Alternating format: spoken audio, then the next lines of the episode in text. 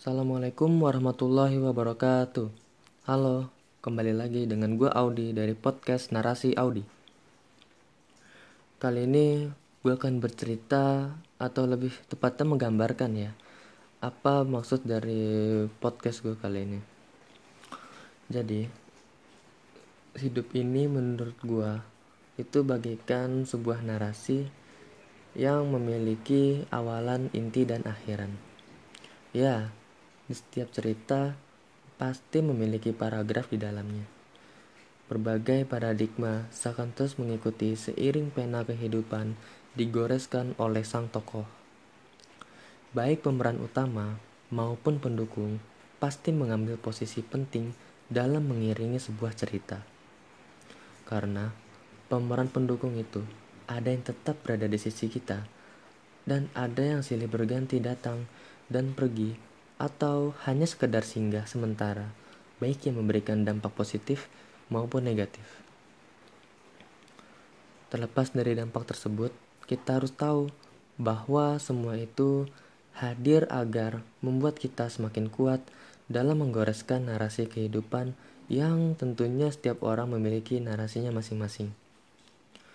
Pemeran utama harus mengambil kendali penuh terhadap narasi dan hanya ada dua kemungkinan ketika pemeran utama mulai menggoreskan penanya. Mengendalikan keadaan atau dikendalikan oleh keadaan. Walaupun tidak ada kata salah dalam dua hal tersebut. Kondisional mungkin adalah jawaban yang sering dijadikan akhir dari setiap statement. Namun, tentu kita harus memiliki kendali penuh atas sikap diri kita sendiri, karena sikap kita akan membuat suatu penilaian tentang karakter dalam memahami suatu cerita.